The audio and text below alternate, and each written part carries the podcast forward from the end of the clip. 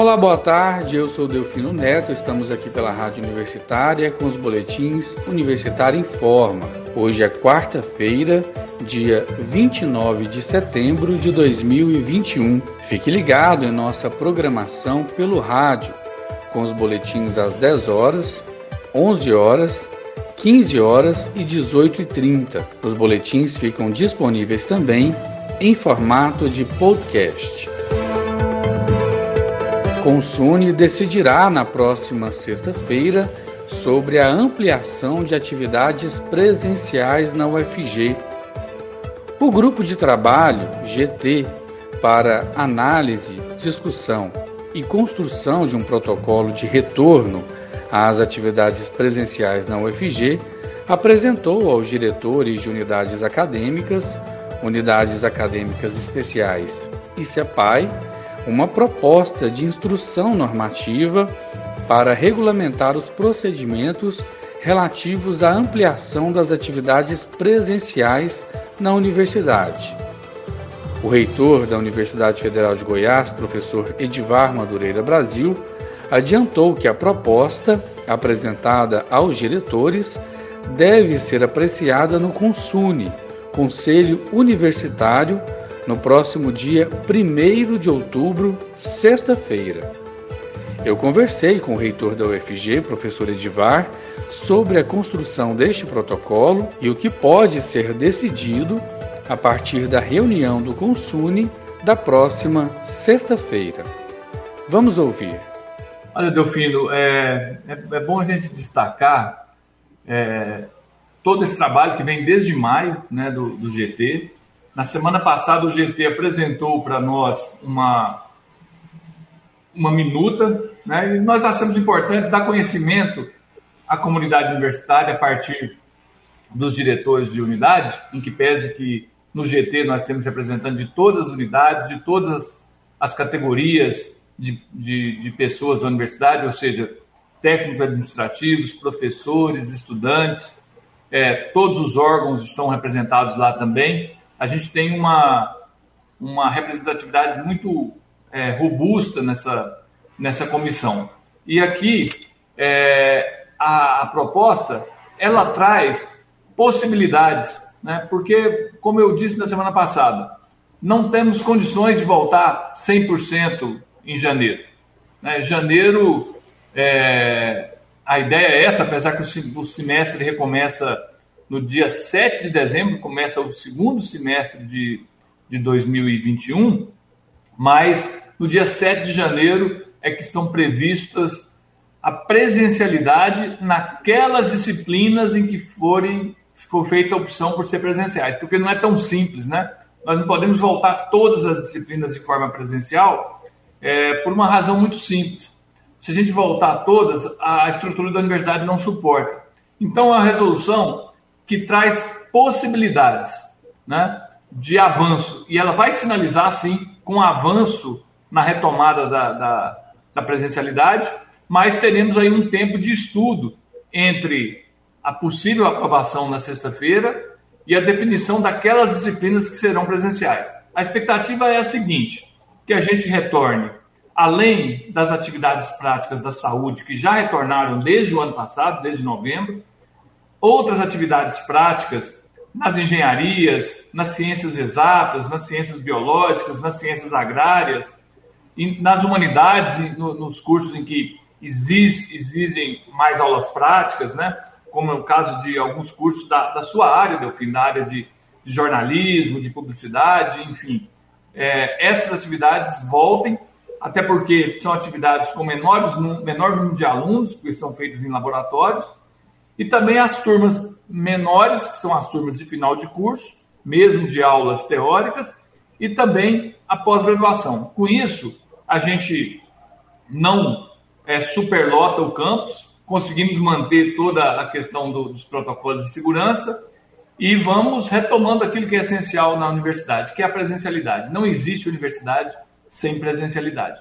Então a solução, a, a, a resolução é muito é muito simples, né? as mudanças são pequenas em relação àquela resolução que traz as aulas práticas emergenciais, ela só possibilita e sinaliza para uma ampliação dessas atividades.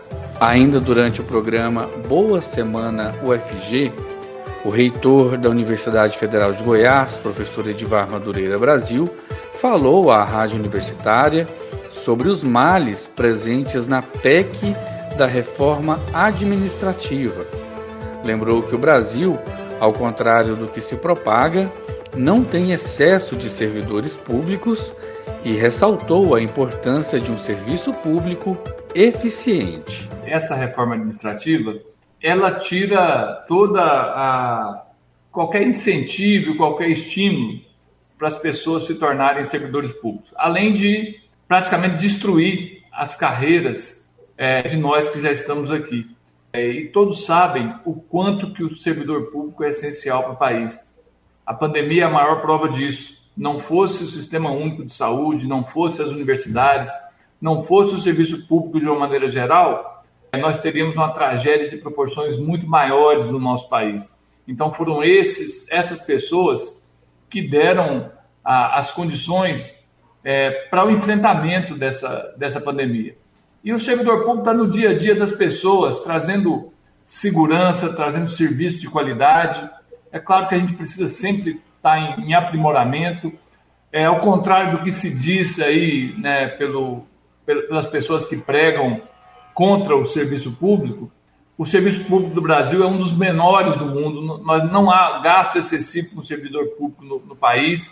E o que a gente precisa, é claro, sempre melhorar o atendimento à população. Nós estamos aqui para servir, e acho que a, a, a universidade é, é, prova disso, bem como os outros órgãos públicos. Então, nos preocupa e esperamos que no plenário do, da Câmara dos Deputados a gente consiga fazer com que é, derrotar essa reforma administrativa que vem comprometendo direitos, né?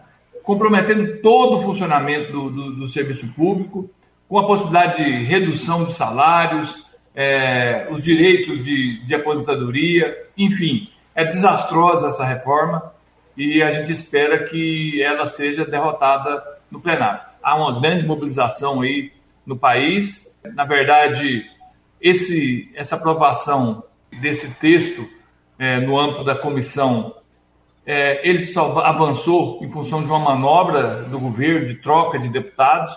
Esperamos que isso não prospere no, no plenário e, é claro, depois toda é, a disputa no Senado até o final da, dessa votação. Muito grave o que está acontecendo, nos traz assim uma falta de perspectiva para o futuro do país. Não existe um país decente sem um serviço público decente. As inscrições para a 18ª edição do Compex, como ouvinte, foram prorrogadas. Agora, quem quiser participar somente como ouvinte nas palestras, tem até o dia 3 de outubro, próximo domingo, véspera do início do evento, para se inscrever. As inscrições são gratuitas e feitas pelo site eventos.ufg.br barra Compex 2021. Serão cerca de 85 palestras e 1.500 apresentações de trabalhos de alunos de graduação, pós-graduação e iniciação científica, além da apresentação de trabalhos de professores e servidores técnico-administrativos, todos inéditos, o que mostra que a universidade não parou neste período de aulas remotas. O Compex desse ano será no molde do ano passado, ou seja, totalmente remoto, nos quais os alunos e professores vão interagir pela internet. As palestras principais serão transmitidas pelo canal oficial da UFG no YouTube, mas as apresentações de trabalhos serão feitas pelo Google Meet e também pela plataforma Evento, criada no ano passado pela PRPI da UFG. Na plataforma Evento, os ouvintes poderão acessar as lâminas de apresentação dos trabalhos. Então, recapitulando, serão três plataformas utilizadas no Compex: o canal oficial da UFG no YouTube, o Google Meet e a plataforma Evento. A Rádio Universitária da UFG está divulgando o evento há mais de um mês. E o Compex começa na próxima segunda-feira, dia 4 de outubro, e vai até o dia 8 de outubro.